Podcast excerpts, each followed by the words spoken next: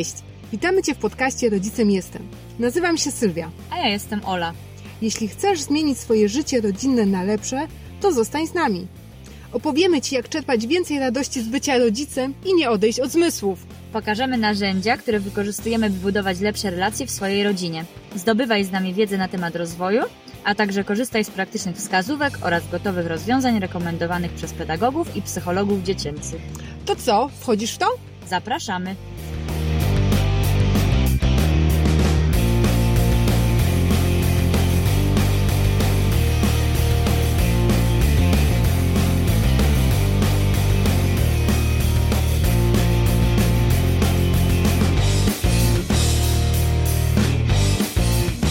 Gościem 15 odcinka podcastu Rodzicem Jestem będzie Kamila Lewicka, coach, mentor i muzyk.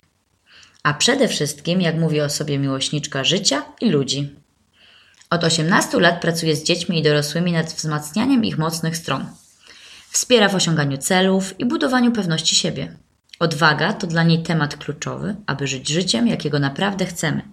Przez 11 lat była dyrektorem Społecznej Szkoły Muzycznej w Warszawie – Prowadzi swój autorski program wzmacniania dzieci Akademia Odwagi.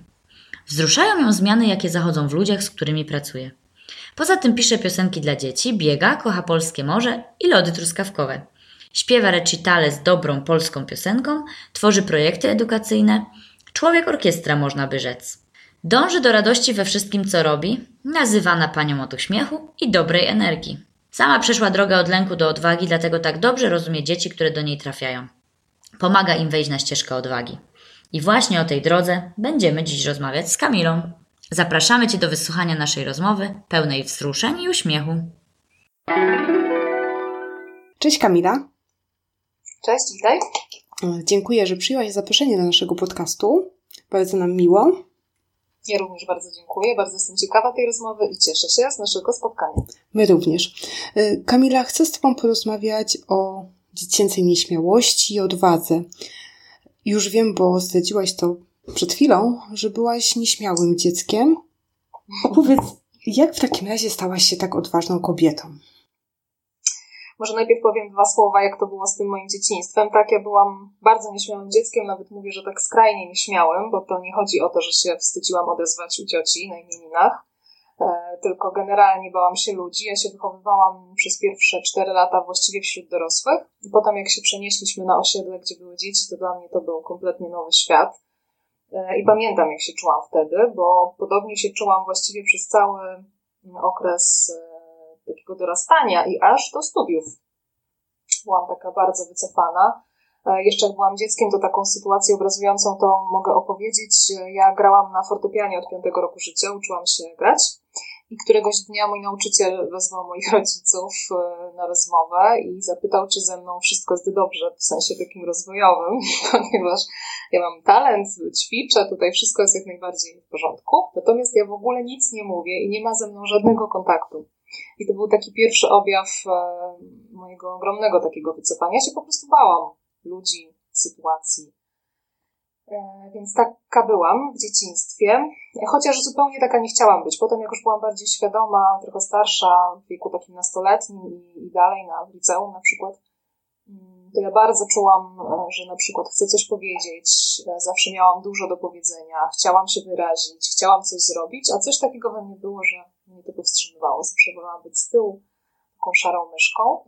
Co dosyć ciekawe jest, ponieważ całe dzieciństwo i właśnie wiek dorastania spędziłam w szkole muzycznej, więc ja ciągle musiałam ćwiczyć wychodzenie na scenę, egzaminy i takie mierzenie się ze strachem, a jednak no nie było to moją mocną stroną, co dużo mnie kosztowało. Ja pamiętam to uczucie dziewczyny, która właśnie gdzieś tam z tyłu siada, boi się nawiązać kontakty, to bardzo jakoś tak pewnie E, zostało, to, to wspomnienie. Nawet teraz jak o tym mówię, to trochę mi się głos e, trzęsie z takiego wrażenia chyba jeszcze. Dlatego myślę, że teraz dobrze mi się pracuje z dziećmi, bo je po prostu rozumiem i wiem, co one czują. No właśnie, pracujesz z dorosłymi, ale też z dziećmi. Czym jest w ogóle odwaga taka w kontekście dziecka? Jak byś to zdefiniowała? Bo według definicji jest to śmiała postawa wobec niebezpieczeństwa, czy na przykład e, postępowanie zgodnie ze swoimi przekonaniami bez względu na konsekwencje. A jak byś ty zdefiniowała odwagę?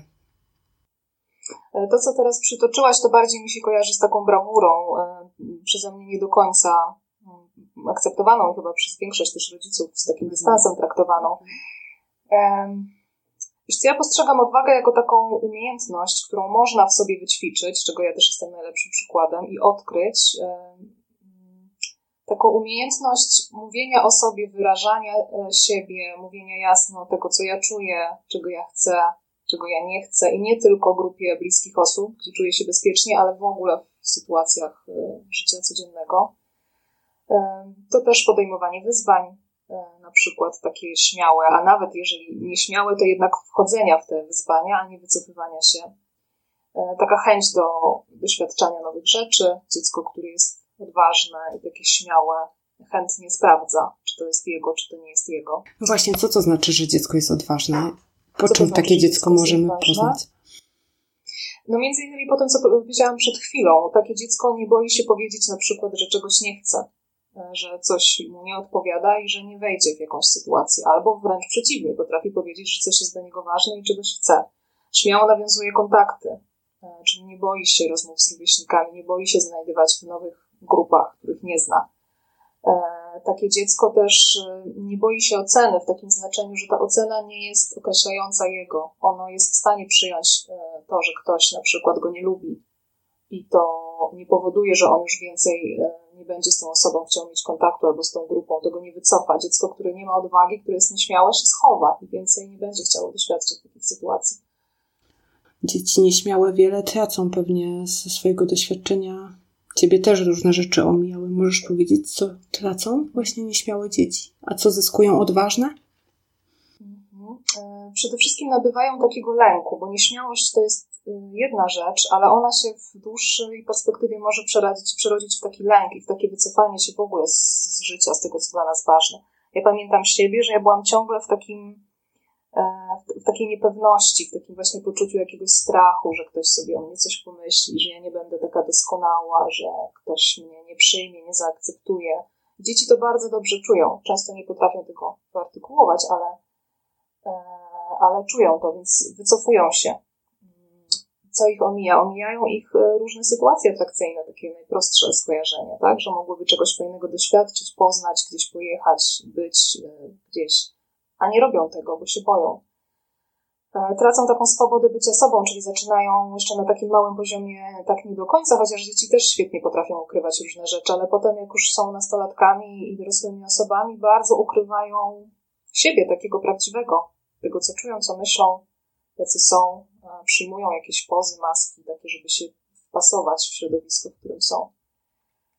E, I co jest też takie charakterystyczne, to są często dosyć smutne dzieci w sensie takie, które nie mają takiej naturalnej radości, tylko ciągle są takie spięte, takie, że my nie bardzo wiemy, nic się złego nie dzieje, a one właściwie nie mają e, uśmiechu w sobie i takiego pozytywnego e, widzenia świata. No i to wszystko oczywiście idzie z nimi, jak na tym się nie zajmiemy, to potem się to przykłada na, na dorosłe życie, niestety. Ja raczej byłam takim dzieckiem żywym, ale mimo wszystko czegoś chciałam, ale nie miałam na tyle odwagi, żeby się tego podjąć. Nie wiem, jakiegoś występu, czy udziału w jakichś zawodach, konkurencjach. Zwykłe, takie prozaiczne rzeczy.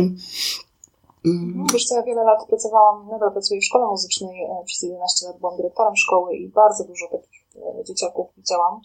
Naprawdę, z którym niczego nie brakowało. Były świetnie przygotowane i chciały bardzo wziąć udział w jakimś koncercie na przykład, były gotowe na to i przychodził moment koncertu i one nie wychodziły na scenę.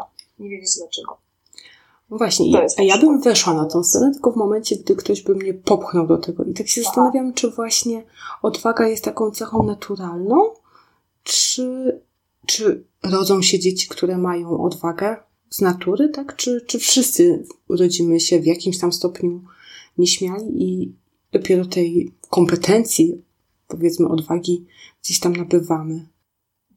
Ja uważam wręcz odwrotnie, że my rodzimy się wszyscy z odwagą. Znaczy rodzimy się z pewnym temperamentem i z jakimiś cechami osobowościowymi, które nam tą odwagę podbijają bądź nie, ale dziecko rodzi się odważne, przychodzi na świat odważne, to potem wszystko to, co jest dookoła niego, kształtuje je. I albo tłumi tę naturalną umiejętność i cechę, albo E, albo wspomaga. Jest dużo w rękach dorosłych. Czy jeżeli my jesteśmy rodzicami nieśmiałymi, skrytymi, to jesteśmy w stanie wychować odważne dziecko? Jest nam na pewno trudniej, e, bo przykład idzie z góry dziecko jednak obserwuje rodzica i to też mogę opowiedzieć wiele takich sytuacji z, z moich obserwacji. E, dziecko bardzo wyczuwa rodzica i zdarzyły mi się takie momenty, kiedy e, przychodziła do mnie mama czy tata, mówiąc, że właśnie coś tam się ważnego szykuje w związku ze szkołą i dziecko już widać, że się denerwuje, że nie chce, a znam dziecko i wiem, że na lekcjach funkcjonuje bez takiego lęku Denerwuje się oczywiście, zawsze jest jakaś trema przed występem, ale wchodzi na tę scenę. A rodzic przychodzi i mówi, że to jest ogromny problem. Co więcej, niestety często przychodzi i mówi to przy dziecku. I dziecko słyszy na przykład, że e, mój syn sobie z tym nie poradzi, to jest za trudne wyzwanie, może byśmy coś tutaj zmienili.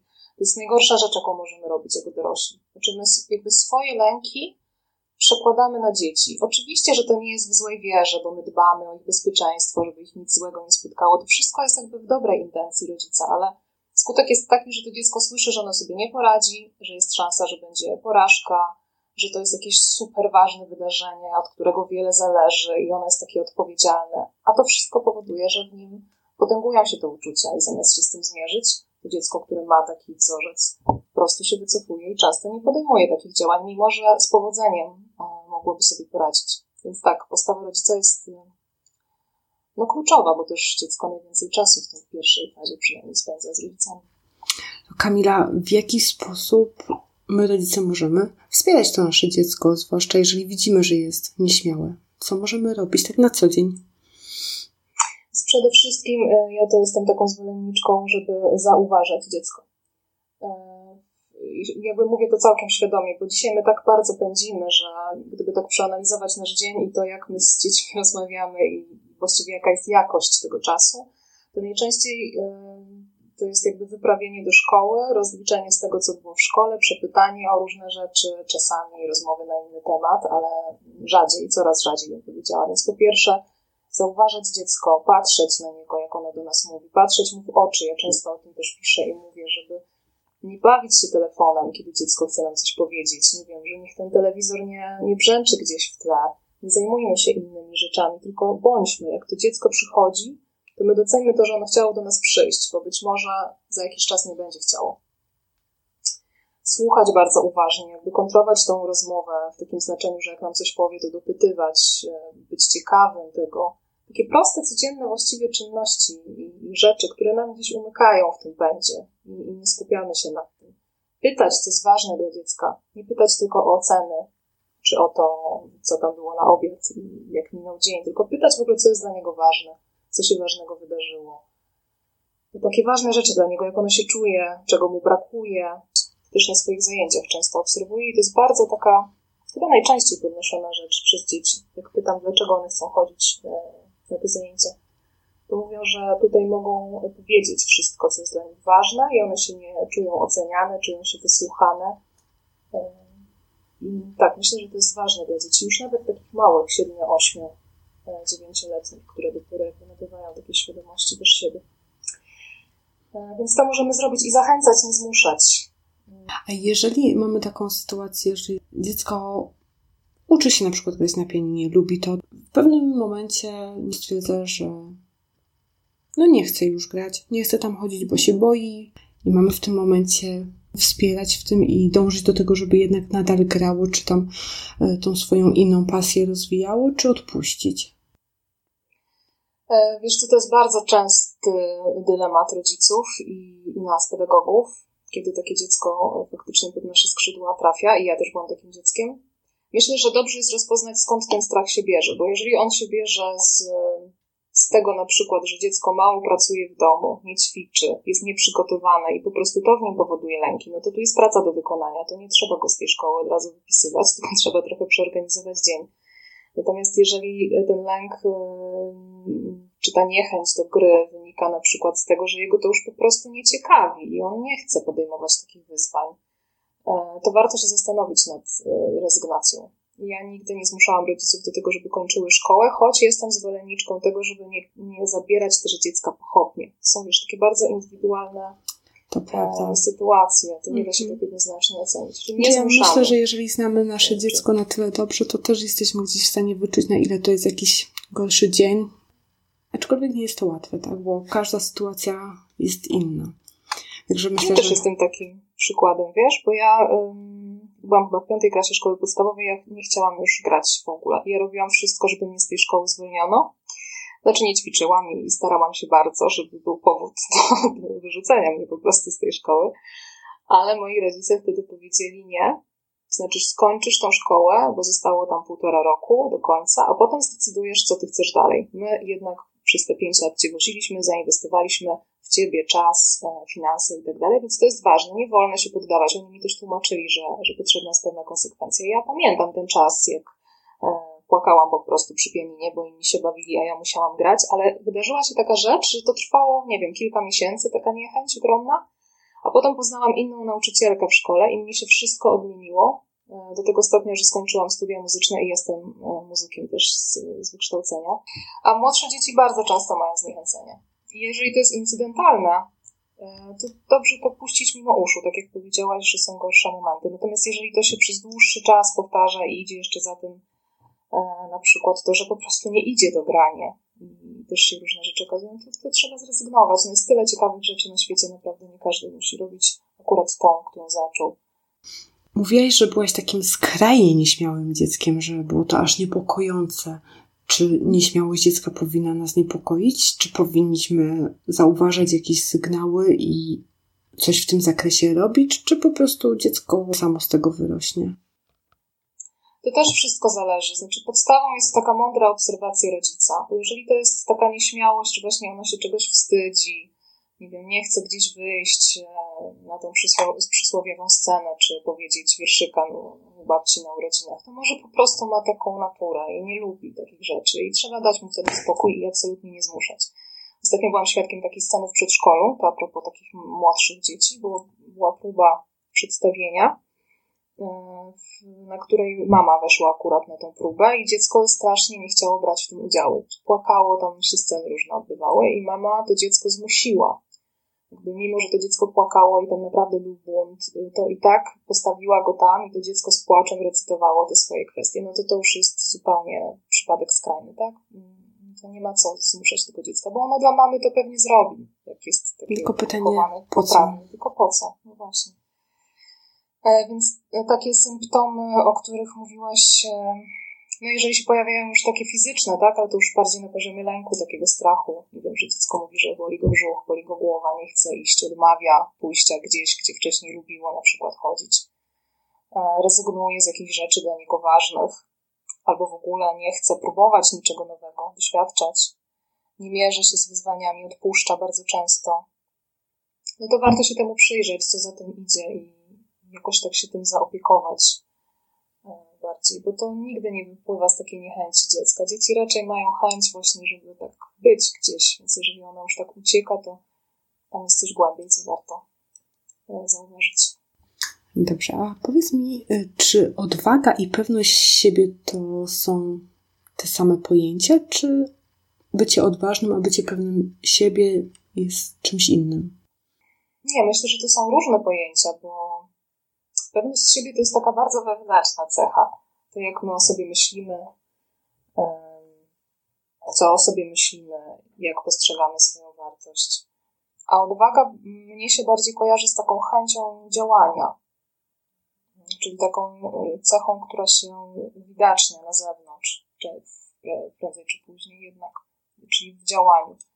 Na pewność siebie nie musi być e, działaniem, może być po prostu takim wewnętrznym przekonaniem, że ja na coś zasługuję, że mogę coś osiągnąć, czuję to, że tak jest, a niekoniecznie wykonuję jakichś wielkich rzeczy od razu. Często mówimy o tym, że ważne jest e, takie poczucie, taka pewność siebie, poczucie własnej wartości, że trzeba ją e, budować od dzieciństwa, że mhm. niskie poczucie wartości sprawia, że jesteśmy w przyszłości nieszczęśliwymi ludźmi. A jak to jest w drugą stronę? Czy zbyt duża pewność siebie też potrafi utrudniać nam życie? Wiesz co, ja uważam, że lepiej mieć za dużo tej pewności siebie niż za mało. Ale jeśli nie idzie ta pewność siebie z e, jakimiś takimi wartościami, które my też reprezentujemy, no to to się staje taka jak to nazwać, nie chcę użyć słowa niegrzeczne, ale dziecko, które jest tak, nie wiem, czy można też powiedzieć przesadnie pewne siebie, ale które nie ma jakby takich granic w tym, no to właśnie te granice zaczyna przekraczać, zaczyna się zachowywać niekoniecznie tak, jak trzeba, e, wymuszać pewne rzeczy, bo się czuje silne i, właśnie pewne siebie, więc mm, lepiej mieć więcej niż mniej, ale też e, jeżeli właśnie przekraczane są takie granice i, i łamane jakieś zasady ogólnie przyjęte, to tu bym ingerowała jednak, żeby to się nie stało taką, wiesz, bezczelnością, mówiąc wprost przyszłości, bez podparcia. Dokładnie właśnie o to pytałam. Mhm. Czyli wszystko musi być wyważone i byłoby idealnie. A w jaki sposób możemy budować w dziecku poczucie własnej wartości? No ja jednak jestem gorącą orędowniczką tego, żeby dawać po prostu dziecku, dziecko uwagę. Dziecko traci takie poczucie wartości, ważności, e, pewności siebie, kiedy e, czuje czy widzi, że jest pomijane, niezauważane, niesłuchane. Też mogę opowiedzieć historię z, z niedawnych moich zajęć. Mieliśmy takie zadanie, dzieci miały u mnie w akademii, żeby święta Bożego Narodzenia, oprócz tam prezentów, które sobie szykujemy tradycyjnie, napisać też takie miłe słowa osobom, które będą na tej uroczystości, włożyć pod choinkę jako prezent i zaobserwować, jak dorośli się zachowują, dostając coś takiego. I jedno dziecko do dzisiaj, a to już przecież minęło 6 miesięcy, ostatnio na zajęciach też to przypomniało, że, że moi rodzice, jak dostali tą kartkę, to właściwie nie zwrócili na nią za bardzo uwagi, przeczytali, złożyli i odłożyli. Więc ja tak starałam się tutaj w obronie stanąć i tłumaczyć, że to na pewno wywarło duże wrażenie i że to było ważne. Może tego nie okazali tak bardzo entuzjastycznie, ale że naprawdę uwierz, to gdzieś tam w nich zostało i się wzruszyli i tak dalej. A to dziecko na to mi mówi nieprawda. Bo potem znalazłam tą kartkę w jakiejś szafce z jakimiś przedmiotami i to w ogóle nie było dla nich istotne.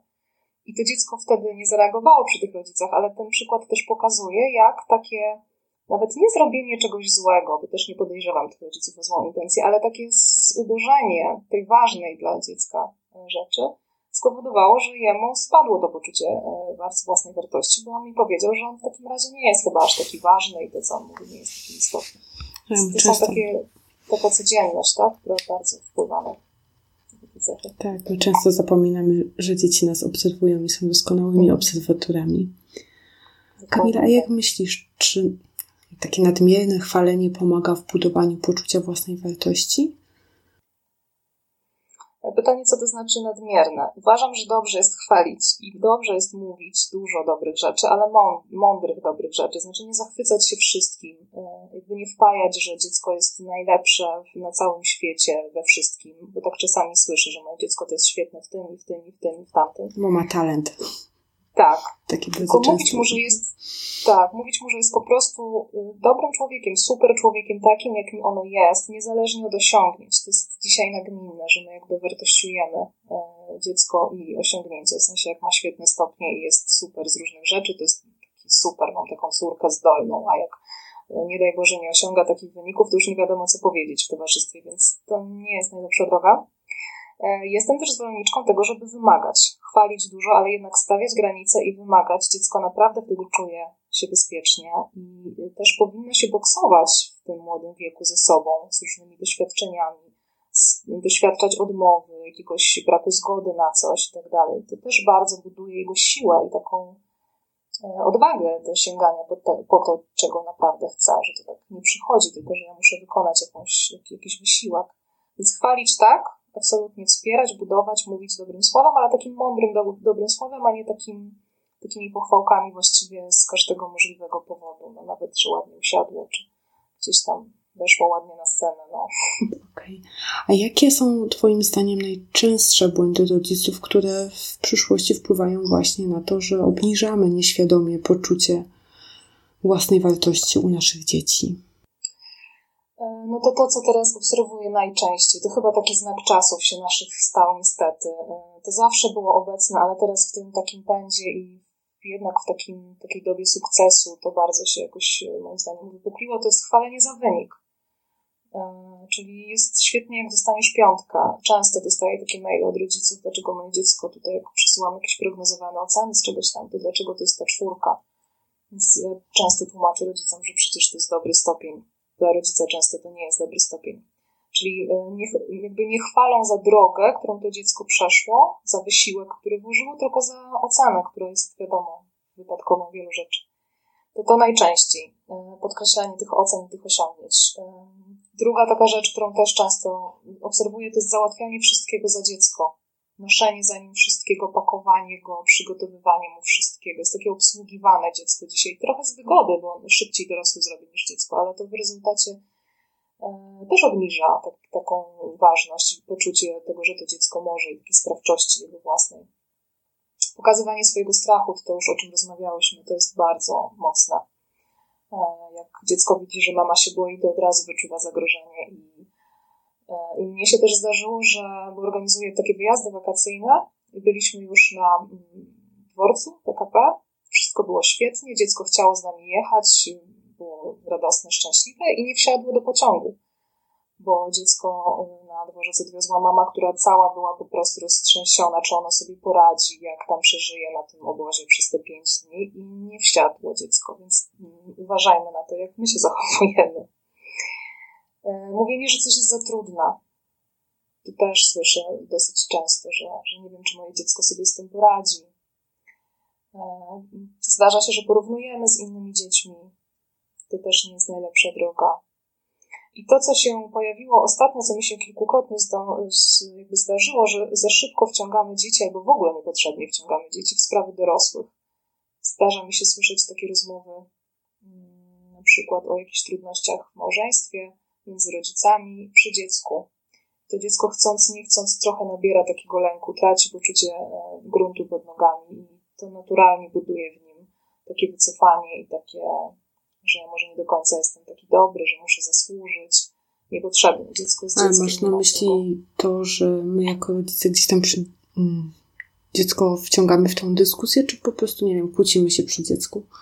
Mi się akurat zdarzyło, że rodzic przyszedł do mnie porozmawiać z dzieckiem i zaczął opowiadać mi o swoich historiach osobistych przy dziecku.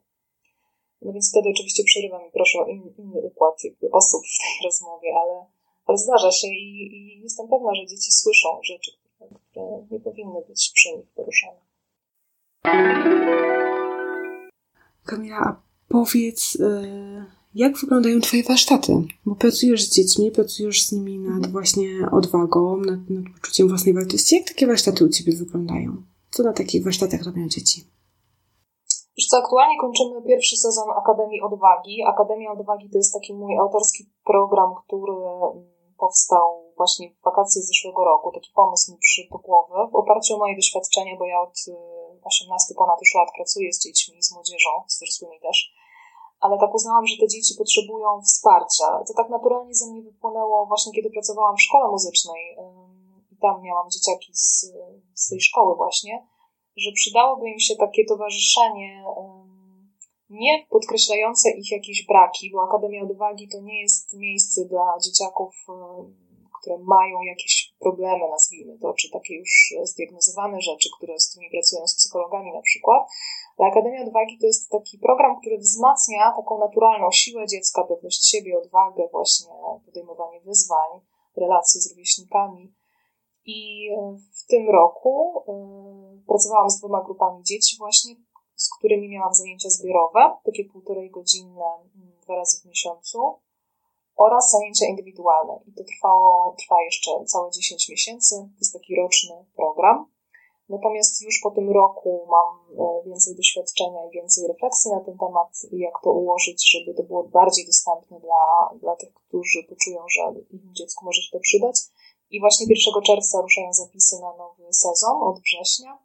E, i będzie to program pięciomiesięczny takich spotkań właśnie e, coachingowo-mentoringowych, takich wspierających dzieci w takich naturalnych predyspozycjach, które one mają w sobie, tylko gdzieś tam zostało to mm, przytłumione, nie wiem, przykryte różnymi sytuacjami z ich życia. I ja to pomagam wydobyć. To bardzo pięknie w dzieciach pracuję. Po tym roku super są efekty. Ja jestem zachwycona, naprawdę wzruszona niejednokrotnie tym, co się tam dzieje. Do kiedy będą te zapisy trwały i gdzie można się zapisać? Mm, ruszają 1 czerwca, już powoli w internecie na, e, na moim fanpage'u Kamila Lewicka Życie wymaga odwagi oraz na mojej stronie internetowej, która jest bardzo prosta, bo brzmi tak, jak się nazywam, czyli kamilalewicka.pl. Są wszystkie informacje techniczne i to, co my tam robimy. Ruszają 1 czerwca i zapisy będą trwały do końca wakacji. Mam nadzieję, że mm, szybko się miejsca zapełnią, bo jest bardzo duże zainteresowanie, a ja przewidziałam e, tylko 18 miejsc na ten moment. To jest, to jest praca w takich 4-6 osobowych grupach maksymalnie. Więc takie trzy grupy przewidziałam. Zobaczymy, jak sytuacja się potoczy. Może będzie więcej, zobaczę. Zajęcia się odbywają na razie stacjonarnie w Warszawie. E, są zapytania o wersję taką online'ową, że tak powiem, ale nie jestem przekonana. Na razie nie ruszę, jednak bezpośredni kontakt jest ważny. E, więc na razie Warszawa, jeżeli będą chętni z innych miast, to pomyślimy. 1 czerwca startujemy do wyczerpania miejsc. Na Twoim blogu przeczytałyśmy, że potrzeba odwagi, żeby zachować spokój. Jaki związek jest między odwagą i spokojem? E, ja uważam, że żeby zachować dzisiaj spokój w takich sytuacjach, które nam funduje życie dzisiaj w jego naturze, to naprawdę trzeba odwagi. Na przykład, żeby sprzeciwić się pędowi, który dzisiaj jest generalnie w życiu. Albo sprzeciwić się, czy, czy zachować spokój w jakichś takich trudnych sytuacjach zawodowych czy osobistych, żeby nie epatować emocjami i nie, nie rozbudowywać tego, tylko um, jednak um, myśleć bardziej sercem. Ja w ogóle jestem taką zwolenniczką bardziej myślenia sercem niż rozumem. czy dopuszczać rozum do głosu, ale jednak bardziej czuć niż, niż kombinować tak na poziomie umysłu. E, I taki spokój w trudnych sytuacjach bardzo pozwala zachować dystans, zachować pewną równowagę, jasne spojrzenie, ocenić tę sytuację taką, jaką ona jest, a nie przez pryzmat emocji. To bardzo ułatwia i bardzo mm, pomaga w rozwiązywaniu jakichś trudnych sytuacji. A do tego trzeba odwagi, bo my jesteśmy raczej takim stworzeniem, bo jest reakcja, coś się dzieje i od razu musimy dać odpowiedź albo radę, a to nie zawsze jest dobre wyjście. Pracujesz z rodzicami. Masz jakąś radę dla rodziców, jak mogą zachować spokój, bo my rodzice często mamy sytuacje wymagające dużej odwagi, żeby zachować ten spokój. Jesteś w stanie jakąś szybką radę wymyślić dla nas rodziców? To jest trudne pytanie, ale pytanie bieżące, bo parę razy zostałam nazwana coachem rodziny danej. W sensie, że tak zajmuję się dzieckiem, ale zajmuję się też relacjami. Jak się, myślę, jak się zajmujemy dzieckiem, to się zajmujemy całą rodziną, bo to tak jest naturalne połączenie, dokładnie.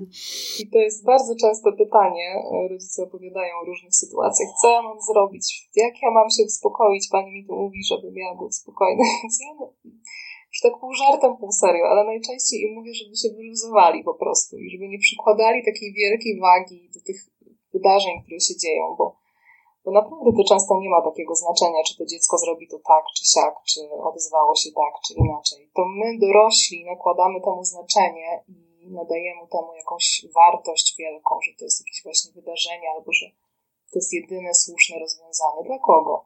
Może to dziecko czuje inaczej, może ono ma jest jakby do czego innego stworzone. Nie trzeba się tak spinać, już mówiąc kolokwialnie. Więc generalnie namawiam do oddychania i do nabrania dystansu i zastanowienia się, czy na pewno ta sytuacja za jakiś czas to będzie miała takie znaczenie, jakie ma dla nas teraz. Czy warto z tym dzieckiem tak się szarpać. I to nie chodzi o to, żeby go nie, jakoś informować mądrze, tylko że my czasami chcemy tak to dziecko sobie ulepić, tak na nasze wyobrażenie, jakie ono ma być a ono nie ma być takie, jak my sobie wyobrażamy, tylko to my mamy mu pomóc wydobyć z niego takie, jakie ono jest, a nie jakby zagłuszyć w nim to, jakie ono jest. Przepięknie Więc to więcej dystansu. Wspominasz też często o czymś takim jak dobry spokój. Możesz wyjaśnić, o co chodzi? Dobry spokój to jest taki spokój, który nie jest biernością, bo też ja jestem bardzo z natury spokojna i, i czasami słyszałam, że jestem taka już konstans bardzo. To nie jest prawdą. Ja bardzo wiele rzeczy jakby w sobie przerabiam. Jakby to najprościej ująć, żeby nie opowiadać e, za dużo. Odsyłam w ogóle do artykułu na blogu, bo jest taki artykuł właśnie Dobry Spokój. To wkleimy linka. E, oczywiście. Ale do tego też trzeba odwagi, bo właśnie, żeby tak nie epatować tymi emocjami, dla mnie to jest mega trudne, to przyznaję. Tak, ale to można wypracować. To nie jest takie mm, nie do zrobienia zupełnie. Ja też jestem tego przykładem, że, że kiedyś bardziej się szarpałam i tak mocowałam z, życie, z życiem. To jest taki nasz sprzymierzeniec, a nie, a nie nasz e, jakiś przeciwnik. To jest, to jest takie zaufanie do siebie, ja bym to tak nazwała. Zaufanie do siebie, do tego, co przynosi świat, do przyszłości. To jest taka, takie przekonanie, że ja i tak sobie poradzę, cokolwiek by się nie wydarzyło, to sobie poradzę. Oczywiście kształtuję tą rzeczywistość i staram się żyć tak, jak mm, sobie wymarzyłam, ale biorę pod uwagę, że może być inaczej, co nie znaczy gorzej. I tak wyjdę z tej sytuacji. Taka zgoda na siebie, ja w ogóle jestem bardzo orędowniczką takiego bycia blisko. Taka wewnętrzna siła, która pozwala nam akceptować to, co daje świat, tak. życie. Tak, to jest też pogoda ducha, to jest bardzo ważne, taka radość. Ludzie dzisiaj są bardzo tacy e, naelektryzowani, jest tak dużo tych negatywnych e, informacji, to tak napędza negatywnie, wszystkich chcemy oceniać, wszyscy, wszystkim udzielać dobrych rad, my to byśmy zrobili na pewno najlepiej wszystko. Żeby tak czasami się uśmiechnąć i po prostu świat jest jaki jest, róbmy to, co się da, ale zachowajmy taką życzliwość w sobie, bo to jest jedyna rzecz, ja tak wierzę, że to jest jedyna rzecz, która może ten świat e, zmienić. To jest życzliwość i taka, taka sympatia do ludzi, a nie walka i dyktowanie, co kto ma robić, więc miejmy otwarte oczy i tak cieszmy się trochę więcej, będzie nam wszystkim lepiej. Tak, tego nam trzeba zdecydowanie. Hmm. Już tak zbliżając się do końca, jakbyś mogła podsumować, czym jest ścieżka odwagi Kamili Lewickiej? To jest przede wszystkim, i mówię to z pełną świadomością, teraz już po wielu latach też pracy nad sobą i, i dalej jestem na tej ścieżce przepracowywania różnych rzeczy, bo to nie jest tak, że ja już tutaj wszystko zrobiłam w tym zakresie, ale jestem w 100% przekonania, przekonana, że najważniejszą rzeczą, jaką ja zrobiłam na tej swojej ścieżce wejścia w odwagę, a wyjścia z takiego notorycznego lęku o wszystko, to było przyjęcie tego, że ja się boję. Czy jakby zaakceptowanie tego lęku i nie odpychanie go, nie zbywanie go, nie zagłuszanie go wszystkim po prostu, żeby tylko go nie widzieć, nie słyszeć i odsunąć, ale zaakceptowanie tego, że on jest, że ja się boję. I przyjrzenie, pobycie w tym w ogóle przez chwilę, to jest bardzo wymagające. Ale właśnie nie ucieczka, tylko chwilę w tym pobyć, jak już chwilę w tym jesteśmy, to naprawdę to jest bardziej oswojone i my zaczynamy widzieć, z czego to wypływa, i wtedy my się możemy świadomie zająć tym, co powoduje ten lęk, bo inaczej to są takie środki zaradcze. My się czegoś boimy, więc sobie tam coś, nie wiem, kolejną, tak, kolejną pracę sobie weźmiemy, albo nie wiem, wejdziemy w kolejny związek, który i tak nam nie wyjdzie, bo, to jest takie chwilowe, e, chwilowe lekarstwo, a to, co w środku, zostaje. Więc na początku to w ogóle Zaakceptujmy to, że my się boimy i zawsze się będziemy bać i to jest w porządku. Tylko postarajmy się zapanować po prostu nad tym lękiem i znaleźć dla siebie, znaleźć dla siebie jakieś takie ścieżki, żeby to, co można przepracować, a to, co w nas zostanie i tak jakoś takie, takie właśnie strachliwe, żeby umieć to objąć, żeby to nam nie przeszkadzało w życiu. Więc to było moje odkrycie, że się boję i że to jest w porządku że to nie ze mną jest coś ok, nie ok, tylko że to jest coś do zrobienia dla mnie, jakaś informacja, że tutaj trzeba się tym zająć po prostu. Czyli nie, nie bójmy się bać. Nie, bójmy się, róbmy wszystko, żeby żyć fajnie i przyjemnie i tak bliżej siebie i wszystko będzie dobrze, naprawdę. Człowiek z natury jest bardzo mądry i ma wszystko, czego mu potrzeba, tylko nie wierzy w siebie i tak próbuje co, co my najczęściej też robimy, na przykład, jeżeli nie wiemy, co zrobić, albo zaczynamy się właśnie bać, to my wykonujemy milion telefonów do wszystkich znajomych osób, albo pytamy, co ty byś zrobiła. To jest najgorsza rzecz, jaką można zrobić, bo my oddajemy wtedy tak naprawdę decyzyjność tym innym osobom, bo chcąc, nie chcąc, i tak się tym sugerujemy. A ja namawiam, żeby w takich sytuacjach, jak się boisz, to w ogóle wyłącz wszystko, wyłącz telefon, usiądź i posiedź w ciszy. Ten lęk się zmniejszy. E, będziesz wiedział, e, co zrobić, albo w ogóle, no tak, w ogóle usłyszysz siebie. A co można poradzić dziecku, kiedy się boi? No jeżeli ma mądrych rodziców, to poradzić, żeby poszło do rodziców i porozmawiało.